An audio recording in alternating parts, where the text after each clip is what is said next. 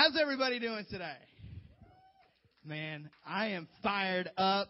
I uh, had God change my message on me at the end of the week this week, so I got to pull my first real uh, Saturday night special. That's a term that pastors use for when you're not prepared uh, and you're up all night Saturday. So I was up till five o'clock this morning, my first time as lead pastor, where I pretty much did not get any sleep. So I'm going on about 90 minutes worth of rest. So if I collapse on the stage, don't worry. It's just me catching up on some sleep. I'm okay.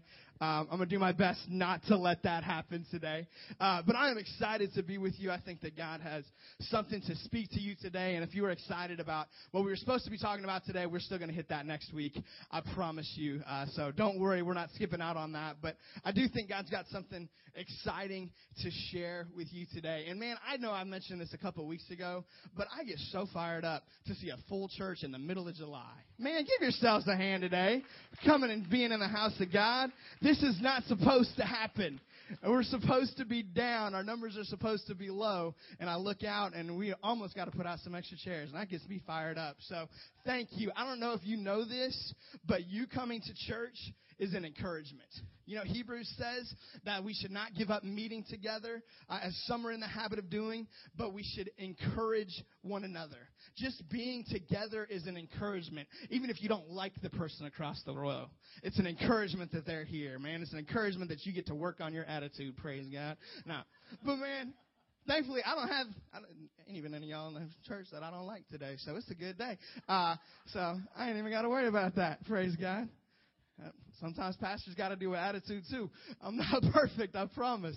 But uh, I am fired up for real to be with you today. Maybe it's deliriousness from not getting any sleep, but I think God's going to show up today. Uh, so hopefully you are in agreement with that. I got a question for you this morning. I want you to wrestle with this. I don't want this just to be kind of a rhetorical question that I put out there and then we move on with our message and we forget about it. But have you ever thought about what does it mean to be a Christian? Have you ever really wrestled with the question, what is this thing all about? Now, in a group this size, I'm sure there's probably a few of us here today that maybe would not consider ourselves Christians, that maybe wouldn't call ourselves that. And if you're here today and you're not at that place in life, we are so glad that you're here with us today. And we want this to be a safe, comfortable place for you to hear from God, for you to connect with Him, and maybe take a step forward in your walk with Him. Uh, so if that is not you today, I'm not trying to exclude you, I'm not trying to ignore you, but I know most of you, and I know most of you here would call yourself a Christian. Most of you here would wear that label. Most of you here would put that on your Facebook somewhere that, yes, I'm a Christian. And if that's you today, I want to know how do you answer that question? What does it mean to be a Christian? I think if I was to pass the microphone around today and we were just to go around the room and everyone was to answer that question, we'd probably get a wide variety of adjectives. We'd probably get a wide variety of stories, of examples, of definitions. Everyone in here would probably kind of have their own idea of what it means to be a Christian. And the truth is, when we look at history, a lot of things have been done under that title, Christian. Some great things, some awful things have been done. The word Christianity has been used to justify all kinds of things, ranging from slavery to the Holocaust, to all sorts of tragedies down through history. We've used Christianity to justify stealing land from Native Americans. We've used Christianity, some, when I say we, I don't really mean us necessarily. I mean people on planet Earth. Uh, but people have used Christianity to justify going to the funerals of American soldiers who died overseas and protesting at their funerals and saying that it is God's judgment against America for tolerating homosexuality.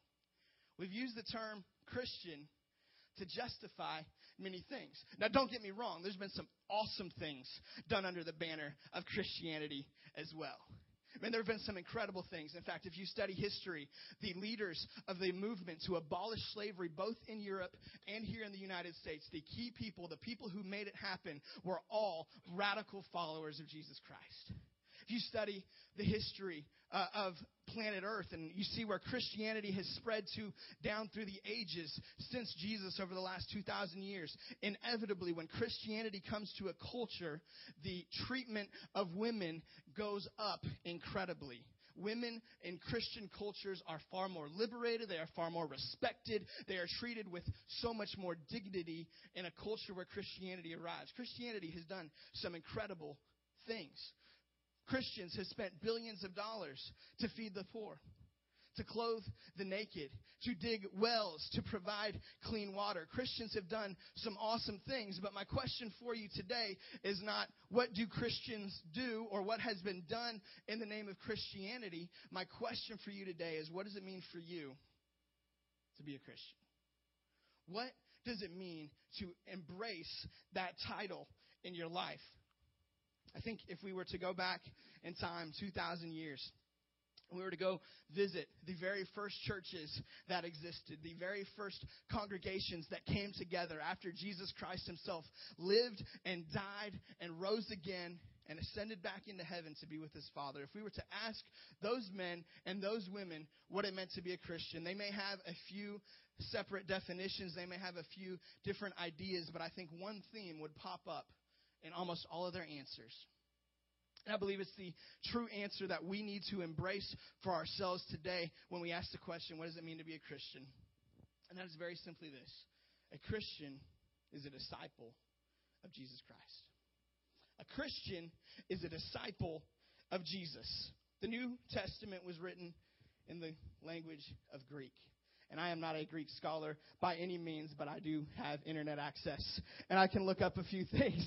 And so I looked up the word disciple in Greek this week. And I may butcher the pronunciation. If you are a Greek scholar, come help me learn better. But I'm going to do my best with this. But the word used for disciple in Greek is mathetes should have that on the screen there. It's mathetes.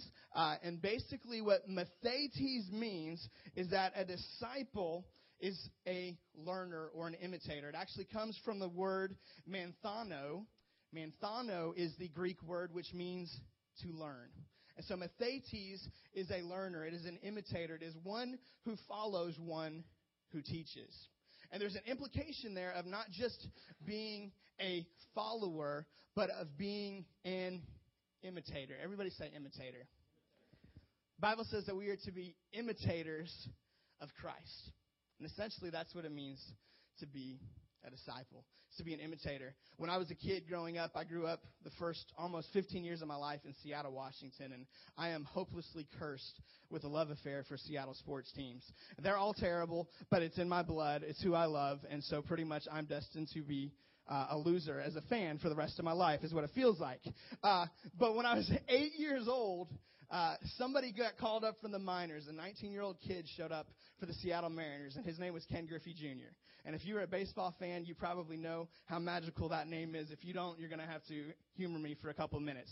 Because Ken Griffey Jr. was my first idol, my first hero. Ken Griffey Jr. was 19 years old when he got called up and he hit a double off of Dave Stewart on the first at bat that he ever had. His first home at bat, he hit a home run. He wore number 24. He played center field. His defense was incredible.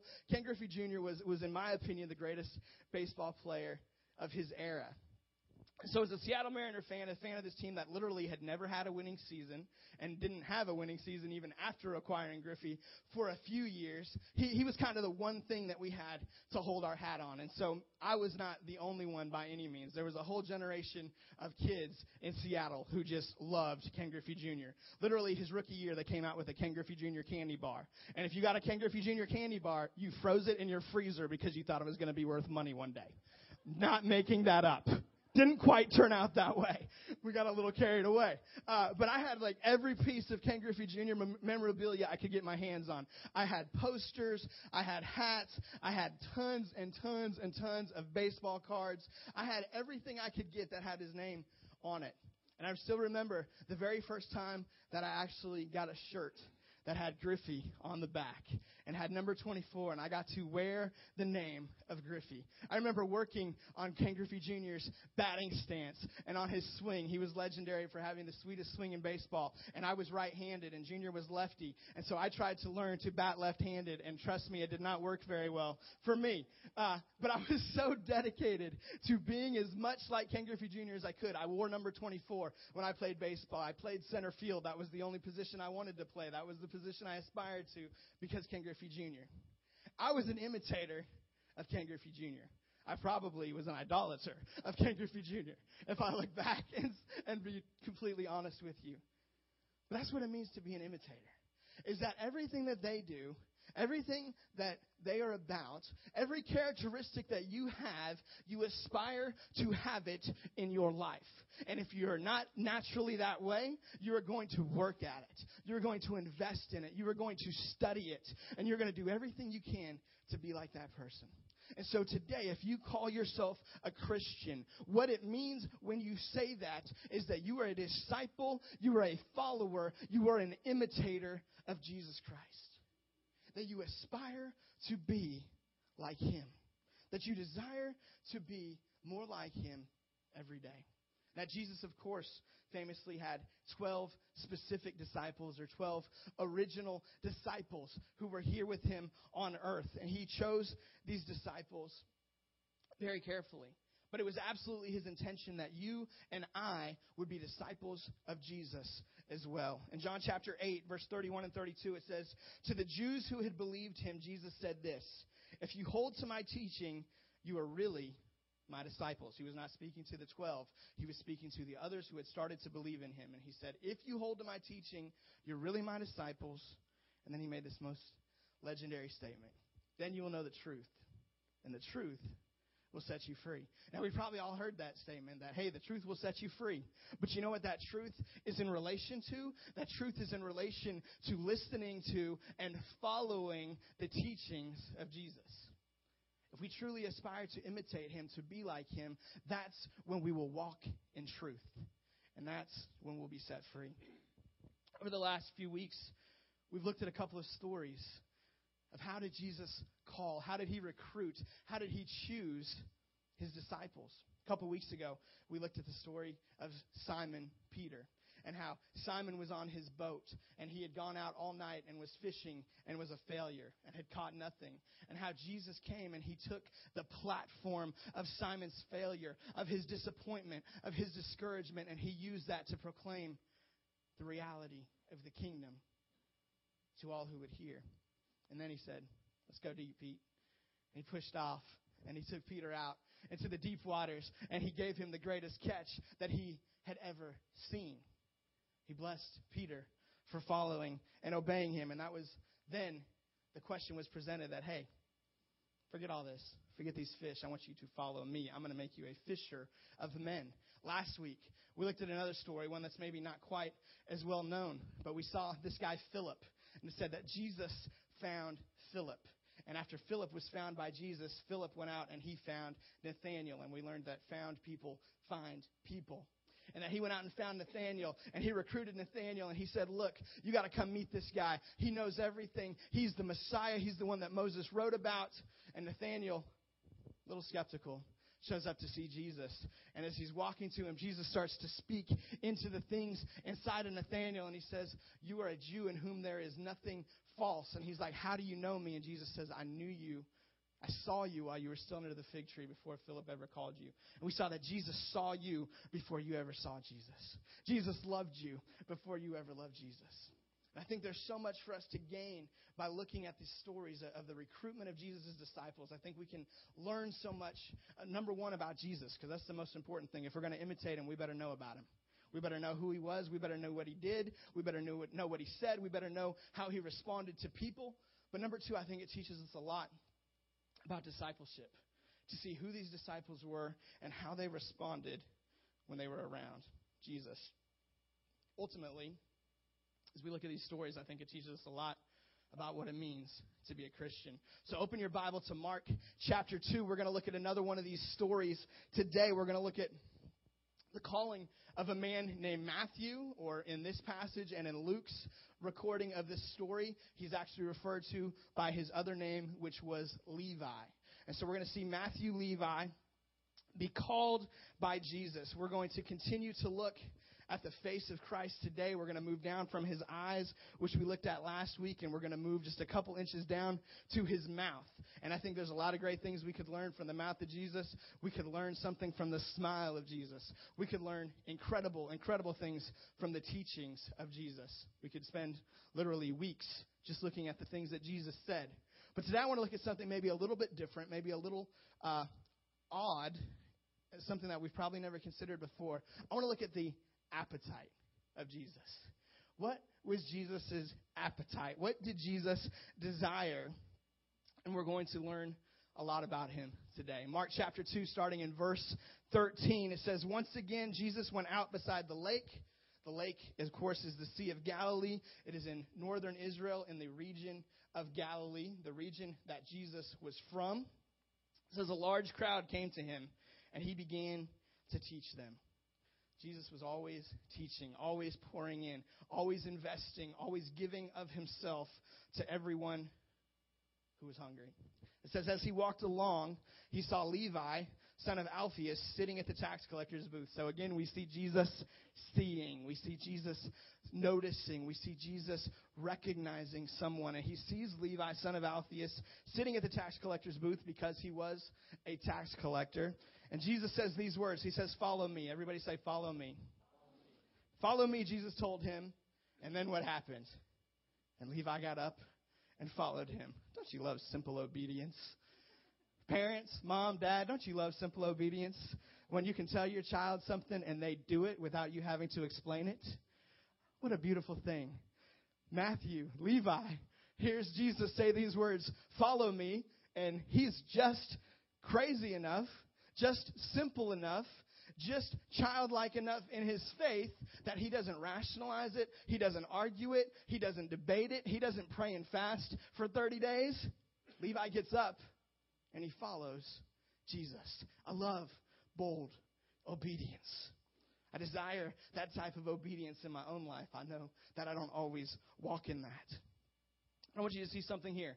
Following Jesus means leaving your old ways behind. Jesus says, Follow me, and Levi gets up and he follows Jesus. But in choosing to follow Jesus, he's choosing to leave a lot behind. He's leaving behind his profession, he's leaving behind his means of security, he's leaving behind his identity, he's leaving behind his entire group of friends, his social circle. He's leaving behind his past, the way he views himself, and he's choosing to move forward towards Jesus.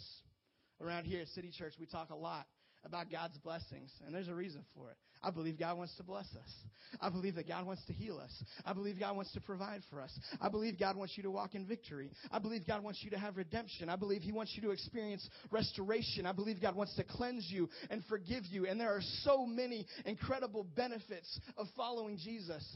But if we're not careful, we will exalt the benefits and ignore the costs. You know that following Jesus will cost you something. It cost Matthew a lot. In fact, it cost him everything. Now, please understand, I am not saying that salvation will cost you everything. Salvation is free, and there is nothing you could ever do to earn it. There is nothing you could ever do to deserve it. There is nothing you could ever do to gain it for yourself. Salvation is 100% a free gift. Ephesians chapter 2, verse 8 and 9 says that it is by grace you have been saved through faith, and this not of yourselves. It is the free gift of God, not by works, so that no man can boast. Praise God that it is a free gift for me to experience salvation despite my sin, despite my depravity, despite everything that is messed up in me, that Jesus loved me enough to die for me and extend salvation to me freely. Salvation is free. Oh, but discipleship. Discipleship, my friend, will cost you everything. And I fear sometimes that I, as your pastor, could be in danger by focusing on the blessings and the great things and the benefits that come from following Jesus, of accidentally watering down the truth. And the truth is, following Jesus is expensive. It cost Matthew everything he had, it cost him everything he was. But the beautiful truth is, he gained so much more than he lost. Discipleship may be expensive, but it is always worth it. You always gain more than you lose. You always receive more than you give. God will never, ever be outgiven in any shape or fashion. He will always give you more than he asks for. But discipleship will cost you everything. It cost Matthew from the very beginning. He left behind his profession, his tax collector's booth. He abandoned his very lifestyle. He forsook his identity. We must count the costs of being disciple of Jesus. We must be aware of what it means to follow him. And after Matthew left all this and gave all this up, I love this next part. You know what he did? He invited Jesus over for dinner. Praise God. Had Jesus over for dinner. How awesome would that be to have Jesus over for dinner? What would you cook if you had Jesus over for dinner? Well, Steve knows. He got a quick answer. I'm about to throw some ribs down, bro. Uh, praise God for some pig. Uh, what would you do? I, I, this is just such an amazing question to me as somebody who enjoys hosting and having people over. What would we try? Like, would we try something new? Would we like just let Jesus like here's this loaf of bread, just do something awesome with it, Jesus. Just speak to it. I don't know. Like that's an incredible mind blowing question to me. It's questions like these that make sermon preparation take way longer than it should because I start to wrestle with things that are not even important. But I just one I just wonder, what would you do if you had Jesus over for dinner? But verse 15 says, while Jesus was having dinner at Levi's house, many tax collectors, and I love the NIV with this, it puts sinners in quotation marks. I don't know how the Greek punctuation worked, but I'm sure there was not quotation marks around that. Many tax collectors and quote sinners were eating with him and his disciples, for there were many who followed him. You may already know this, but, but some of us probably do not. In this day and age, a tax collector was like the lowest of the lowest professions. And it wasn't the lowest of the lowest because it didn't pay well. In fact, it paid very well. Uh, it was the lowest of the low because in order to be a tax collector, you basically had to be a liar and a cheater. Uh, or maybe you didn't have to be, but that's what they chose to do. Essentially, the way it worked is the Roman Empire was uh, acquiring all these different lands, and they were controlling Israel at this time. And so they would come into whatever land they had acquired and they would choose natives, they would choose locals, and say, We want you to collect taxes for us. And here's the percentage that you need to collect, and anything you collect over that, you get to keep. So take as much as you want. So there were no rules, there was no accountability, there was no one checking in on these tax collectors. And so these tax collectors would begin to cheat terribly. They were the wealthiest people, and everyone else hated them. But they didn't weren't just hated because they were cheaters. They weren't just hated because they were thieves. They weren't just hated because they were taking from you. The greatest reason why they were hated is they were viewed as traitors. You see, the Israelites, the Jews, hated their Roman overseers. They hated their oppressors. And they viewed the tax collectors, these other Jews who worked for the Roman government, as absolute traitors. They thought it was treason, that you would betray your people and work for the enemy. And so Levi was not Mr. Popularity.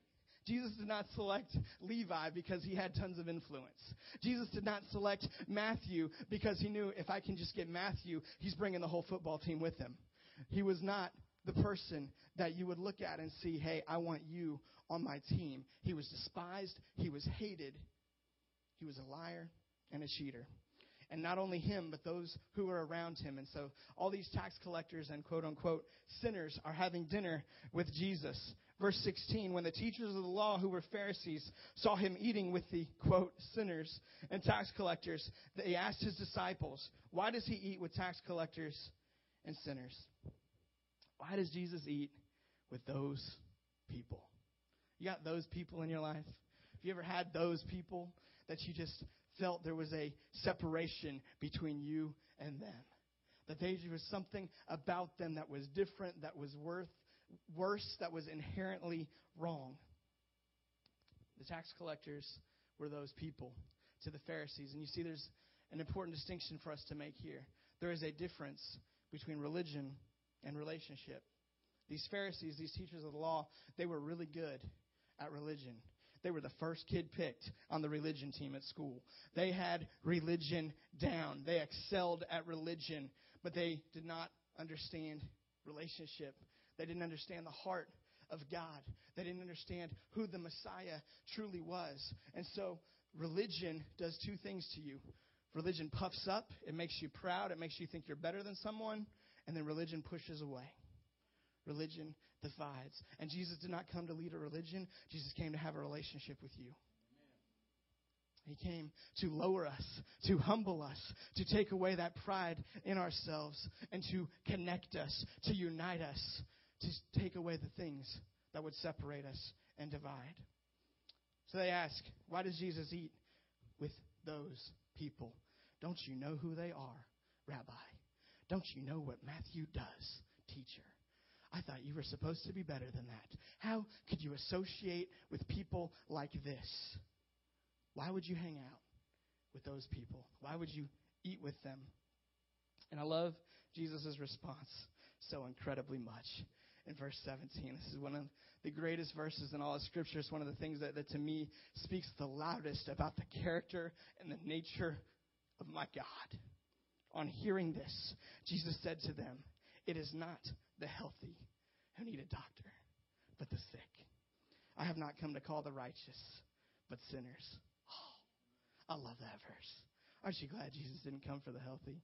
Aren't you glad he came for the sick, for you and for me? In our disease, in our sin, in our junk, in our filth, Jesus came for you. And he came for me. And I'm so glad and the irony here is that when Jesus made this statement, this was not a statement of exclusion. This was the ultimate statement of inclusion because what Jesus was saying to them is, I came for the sick, for the unhealthy, for those that need a doctor, which is all of you. All of you are unwell. All of you have issues and junk and sin in your life. But the Pharisees, in their religion, in their pride, they did not perceive it that way. They heard Jesus say, I came for them and not for you. Because I didn't come for the well. I didn't come for the healthy. And they perceived themselves as well and healthy. And so they received this as a statement of exclusion, as a statement of division, when it was actually the greatest statement of inclusion there could ever be. Because Jesus came for us all, came for every sick, little, messed up one of us. Praise God.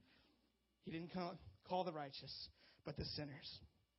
Whether you struggle today with religion, or you st- struggle with unrighteousness, whether you wrestle this morning with impurity or your battle is with pride, I want you to know Jesus came for you. And He came to make you well. He came with the medicine. He came with the prescription. He knows exactly what it takes, and you only need to take the pill once to wipe it clean. Jesus will cleanse you and heal you of whatever it is. Praise God. Here's what we can learn this morning from Jesus' appetite that Jesus had the appetite to eat with sinners. That Jesus had the appetite to sit down with the lowest of the low of his culture, of his day and age. I want us to see three things from this passage today. I had to look at my fingers and make sure I had three up. That's how messed up I am this morning. I was like, is that really three? Did I just flash four? Wow. Praise God in my weakness, he is made strong, right? All right. Number one, first thing that we can see from the appetite of Christ today is that Jesus is the essence of good, but Jesus is not too good for you. Praise God. Going to get somebody fired up. Jesus is the essence of good. He is the definition of good. God is good, and Jesus is the Son of God. And yet, even though He is the essence of good, He is never, ever too good for you. Every once in a while, I'll run into somebody who just thinks that they're not good enough for God. They'll say things like, If you only knew the things that I've done, if you only knew the things that I've been a part of. Sometimes, sadly, it'll be with an elderly person, and they'll say something like, It's just, it's too late for me. I missed my chance. It's a heartbreaking statement to make. Sometimes people say stuff like, I just got to get myself cleaned up, and then I'll come to Jesus. I just got to get my stuff together and then I'll come to church. I just got to get myself right and then I can be a part of all that God stuff. Maybe you've heard someone say something like that yourself. These statements break my heart because this true story of Jesus, in fact, the entire story of Jesus is God's message that He is absolutely good, but He is never too good for you. From the very beginning, Jesus Christ, Lord of the universe, creator of it all, was born in a stable. Not in a mansion, not in a palace. He was born in the most humble place. God the Father, so proud of his Son, proud of the arrival of the plan of redemption, sends an network of angels from heaven to proclaim the arrival and rather showing up to the wisest or the smartest or the richest or the greatest or the most respected. They go out to a field to the shepherds, the least paying profession in Israel, the lowest of the low. And these are not just shepherds, these are the night shift shepherds. These are the graveyard shepherds. These are the guys who can't get any other job. And he appears to them and says, I want you to be the first to know the Messiah has come in a culture where women were absolutely disrespected and completely disregarded and ignored. Jesus Christ, Lord of the universe, dies for our sins and rises again. And the first person he appears to, the first person he reveals himself to, is a woman. Everything Jesus did, everything he was about was to tell us, I don't care how low you are. I don't care how poor you are. I don't care how ignored you are. I don't care how deprived you are. I don't care how sinful you are. I came for you. Man, that gets me fired up. That he came for me and he came for you. And Jesus is the essence of good. But he will never, ever be too good for you. He'll never be too good for where you're at. He'll never be too good for what you're going through. You don't have to be good enough for Jesus. You just got to accept that He is more than enough for whatever it is that you need.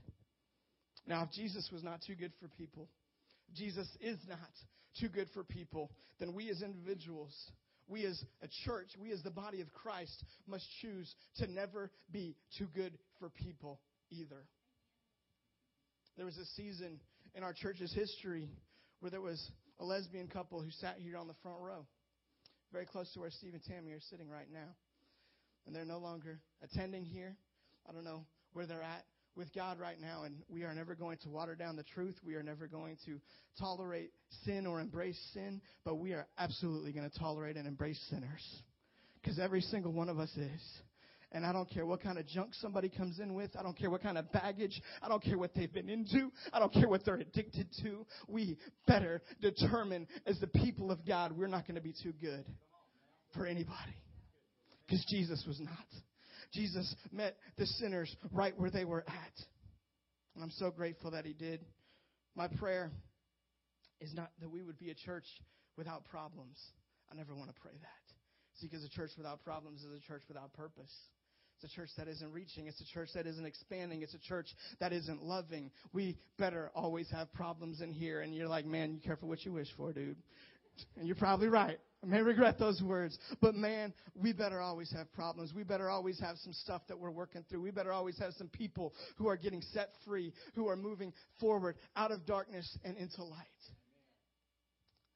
Proverbs chapter 14, verse 4 says, there, Where there are no oxen, the manger is clean but abundant crops come by the strength of the ox. What's that saying? You want to get some work done? You want to accomplish something? There's going to be some byproduct. Right? There's going to be some stank. There's going to be some nasty. There's going to be some cleanup that has to be done. That's the picture of the church. Not that we have the power to clean anything up, but we are connected to the power that can clean everything up. Because we have Him, we better be constantly reaching some new oxen. We better be constantly producing something, getting some work done, and having some byproducts of some sinful past that creep their way into our church. If we go out in the parking lot and there's a cigarette butt there, praise God. Man, if there's a beer bottle there, praise God. If there's some remnants of some sinful past. Now, I'm not saying that we just tolerate everything and that we just embrace everything and it's like, hey, man, pass around the weed before church, plus, plus, give. That's not what I'm saying. Make sure you don't misquote me today. All right? What I'm saying is there's got to be an acceptance of sinners right where they're at. That we would never be too good for anyone. I could preach this whole point as a whole sermon. I got to keep moving. I'm sorry. Next thing we can learn from Jesus' appetite in Mark chapter 2 is this is that sinners loved to be around Jesus. Doesn't that kind of blow your mind?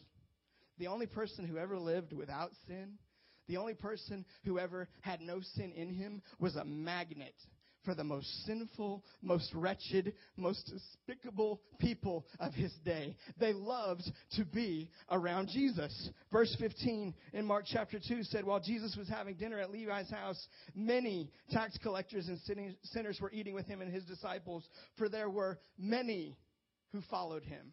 There wasn't just many who ate with him, because man, Jesus can make a good meal. There were many who followed him. Sinners were magnetized by him. They were drawn to him. They wanted to be around him. It almost seemed like the greater of a sinner that they were, the more they wanted to spend time with Jesus. Why did they like being around him so much? What was it about Jesus that was so attractive to the greatest sinners of his day? Here's what I think I think deep down inside, all of us are made in the image of God.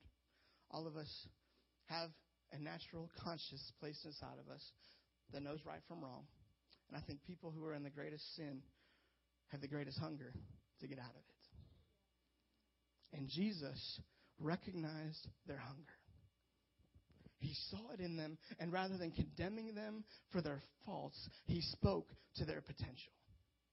Jesus knew what they had. He knew every jacked up thing about them. He knew every mistake they ever made. But instead of focusing on their junk or on their filth, Jesus spoke to the potential that they had. He believed they could be better, not on their own, but through the power of the Holy Spirit who he was going to send. So he spoke to the potential inside of them. He spoke to the opportunity that they have to be better. In short, I believe Jesus added value to their lives. And that was why the sinners liked to be around Jesus so much. So, whose life are you adding value to right now? What sinner in your world, in your neighborhood, in your family? Who are you adding value to? And I'm asking myself the same question. Whose life is better because you're in it? Who are we adding value to? As a church, we're just getting started being intentional about adding value to our community, about adding value to the lost, the broken, the hurting in Olive Branch. We're trying to be very intentional about adding some value to our community. And this week, we're doing a vacation Bible school and opening our doors. Next week, July 27th through 29th, we're doing a thing called Mission OB, and we're going to spend two and a half days out in the community doing all kinds of mission projects. 10 days ago, 4th of July, 11 days ago, 4th of July, we had a, an event here in our parking lot where we watched the fireworks, and then after the fireworks were over, we went up into the park to help clean up. And I was stricken with gout, and I was on crutches, and I couldn't help out, and it was the worst moment of my life. I was so frustrated. But it was amazing because as you guys were moving up into the park, I, was just blown away as the masses, literally thousands of people, are doing everything they can to get out of the park. Here's this little band of warriors going right up into the midst of the chaos saying we want to be right there in the midst of the filth, in the midst of the junk, in the midst of the opportunity to be a blessing. And I was so grateful for our church. I was so proud of our church that day. This week, I was in the, the Parks Department office, which actually happens to be next door to us right now as they're fixing some things across the street. And I went in there to, to sign up for something to reserve uh, an amphitheater for July 27th. We're going to have an outdoor service in the park and love on some people. It's going to be very fun. And as I'm there and I'm, I'm at the receptionist desk, Will, who's the director of the Parks Department for Olive Branch, he, he saw me and he goes, Hey, ain't you from next door? and I said, Yes. Uh, and he said, Man, and this was, these were his exact words.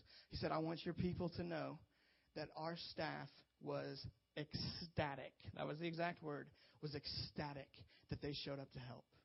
He said they were thrilled that they got to go home and get that extra time on the holiday with their family because your people showed up to help clean up. You guys should give yourselves a hand for that. I'm proud of our church. I'm proud of everyone who participated, who added some value to our community. That wasn't the only thing that happened. Wednesday, I opened up an email and I was shocked by what I found. It said this, and it'll be on the screen. It said, I just wanted to thank you for assisting with the cleanup after the 4th of July event. I noticed many of your group headed toward the track area with trash bags in hand. You not only provided a service, but you also provided a great example for all to follow. Thanks again, Sam. Sam Rikard, Mayor of Olive Branch. proud of City Church. How cool is that? Adding some value to our community. And here's the thing, guys. It ain't for the glory of City Church of Olive Branch. We exist, we work, we serve for a much higher name than City Church, for the name of Jesus. And I love seeing our people adding some value to the community. I'm not saying Mayor Rikard or, or Will, the director of the Parks Department, are sinners. That's not what I'm trying to say. But they are representative of the world. They are representative of our community. They are representative of those outside the bubble of our church. And Jesus got outside the bubble. And I'm so glad that our church is getting outside the bubble, is getting out and making an impact and serving and making a difference. We need to be around the world, rubbing shoulders with the world. The Bible famously says that we're to be in, but not of the world. How do we do that? Last thing I want us to see as we wrap up our message today. How did Jesus be in the world, around sinners constantly, around tax collectors, around prostitutes, around the lowest of the low? How was he in the world, but never, ever of the world? This is the best way I've ever heard it phrased. Jesus was a thermostat, he was not a thermometer. Jesus was a thermostat. He was not a thermometer. A thermostat, as you probably know, teenagers, you may not understand all this yet. You probably do. I don't think I did when I was a teenager. I was a little slow. Uh, but a thermostat controls the temperature. If you go to that little box right there, and please don't do this. People mess with our thermostats all the time and get our temperatures all out of whack. If it's ever too hot or too cold in here, it's because somebody went over there and messed with that because it's set right every morning. Uh, but if you were to go mess with that right now, you could adjust the temperature. And right now it's supposed to be set at 67 degrees on air conditioning. Praise God for air conditioning. Uh, but if you went and adjusted the temperature on that thermostat, you could take it up or you could take it down. And just by touching a few buttons on that thing, you would affect the temperature in the entire room. The room is controlled by the thermostat. A thermometer, on the other hand, is simply a reflection of the environment around it. A thermometer registers the temperature. It tells you what the temperature is. It tells you what is the room like right now. And I believe far too many Christians are thermometers. I believe far too many of God's followers are just simply reflections of the world around them when they've, God has called us to be like Jesus. He's called us to be a thermostat. He's called us to control the temperature. And if you get in the world and you become more like the world, it means you're a little too much of a thermometer. It means you probably need to remove yourself from that situation for a while. You may need to end some friendships. I'm not telling you just go spend time with every sinner who's into everything that's going to pull you down, because that's not God's plan for your life. God wants us to be better than that. But God wants to get you to a place where He can send you back into the world and you can be protected from it. You're not going to be affected by it. You're not going to become like those in the world, but you're going to love them. You're going to bless them. You're going to rub shoulders with them. You're going to impact them. And that's what Jesus did. He controlled the temperature. But how do you do it? How can you control the temperature? That thermostat or any other thermostat, the only way they can control the temperature is because they're connected to the power source. There's some little wires that run out behind that thing off to the air conditioning unit and off to the heating unit, to the central heating and air. And if it wasn't for those wires, they'd have no ability to control the temperature. And if you're here today and you're more of a thermometer than a thermostat, and when you get around the things of the world and the people of the world, it starts to drag you down. It starts to affect the way you think. It starts to affect the decisions that you make. I want to encourage you today with everything that I am that you need to connect to the power source. You need to spend some time with the Father. You know, Jesus Christ was the Son of God. He was God Himself. He was full of the Holy Spirit. And despite all that, time after time, we see Jesus rise up early before the sun got up and went out to spend some time with His Father. We see Jesus separate from the multitudes, separate from the chaos, separate even from the opportunity to minister because He knew if He wasn't connected to the power source, eventually He was going to run dry and to become a thermometer and not a thermostat. God's got an incredible plan to use you in whatever world He's placed you in, in whatever setting He has you in, in your workplace, in your community, in your family. He may have a calling on your life to take you somewhere to do something amazing for His glory. But you'll never accomplish it all if you're not connected to the power source. God wants us to be in the world but not of the world. And far too many times we make one mistake or the other. We either separate ourselves from the world and we go like monk style, and I'm not going to be around anything, I'm not going to hear anything, nothing's going to cause me to slip or stumble. And praise God that they value holiness that much, but that's only step one. We need to get holy, and then we need to get back around the unholy to bring them to the one who is truly holy. What can we learn from the appetite of Jesus? Jesus ate with sinners. He ate with those who were messed up, with those who were flawed, with those who were full of sin. And he encouraged them. He loved them. And he changed them. And now he's asked you to be his disciple, to imitate him, to do the things that he did. And he's given you access to the same power source that he did, the power of the Holy Spirit, to walk out everything he asks us to do. Let's do it. Man, let's be everything Jesus has called us to be in our lives this week, at your place of employment this week, in your home this week. Let's choose. I'm going to walk in the power of God and the power of the Holy Spirit, and I'm going to be a thermostat. I'm going to change the temperature and set the temperature around me, the climate around me, to be like Jesus. Let's be disciples. Anybody up for being a disciple?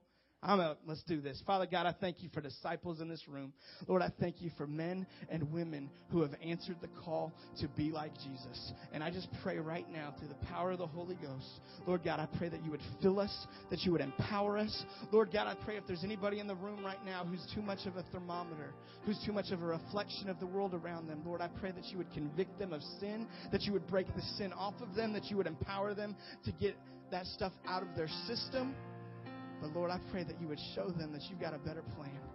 And as they connect to the power source, that you're going to use them for something great. Lord, I thank you that Jesus was loved by sinners, that sinners love to be around you. Lord, I pray that we would add value to our community, to our world, to those around us, just as Jesus did. That everywhere we go, that people would want to be around us because you are in our lives, because you are speaking through us. Lord Jesus, I thank you so much for everything that you're doing in our life. God, I thank you for who you are. God, I thank you that you're the essence of good. Jesus, you are the essence of good, but you are never too good for us. Lord, I thank you that you are not too good for anyone in this room. Lord, if there's anyone who's here today who's far from you, if there's anyone who's here today who's listening to the voice of the enemy that would say, You're not good enough, but you can't receive Jesus because you did this. You can't follow Jesus because you did that. You can't be a disciple because you're doing this. Lord, I pray that you would show them that you are never too good for them, but you are the essence of good that you would reach out to them right now in Jesus' name. Every head bowed, every eye closed. As we wrap up today, I want to ask you this simple question Are you a disciple of Jesus? Are you a follower? Are you an imitator of the Lord and Savior of the world? And if you're not, I want to give you an opportunity to take a step, to declare yourself a disciple today, to be like Matthew and boldly obey as the voice of God speaks to you and says, Follow me. You may not know everything that means. You may not know everywhere you're going to go, but that's okay. Matthew didn't know either, but he boldly obeyed anyway. I want to extend to you that same offer to boldly obey the voice of God and declare yourself a disciple and a follower of Jesus. If that's you with no one looking around, if you just slip up your hand, I want to pray with you today. If you want to enter into discipleship, if you want to make him your Lord and your Savior, praise God.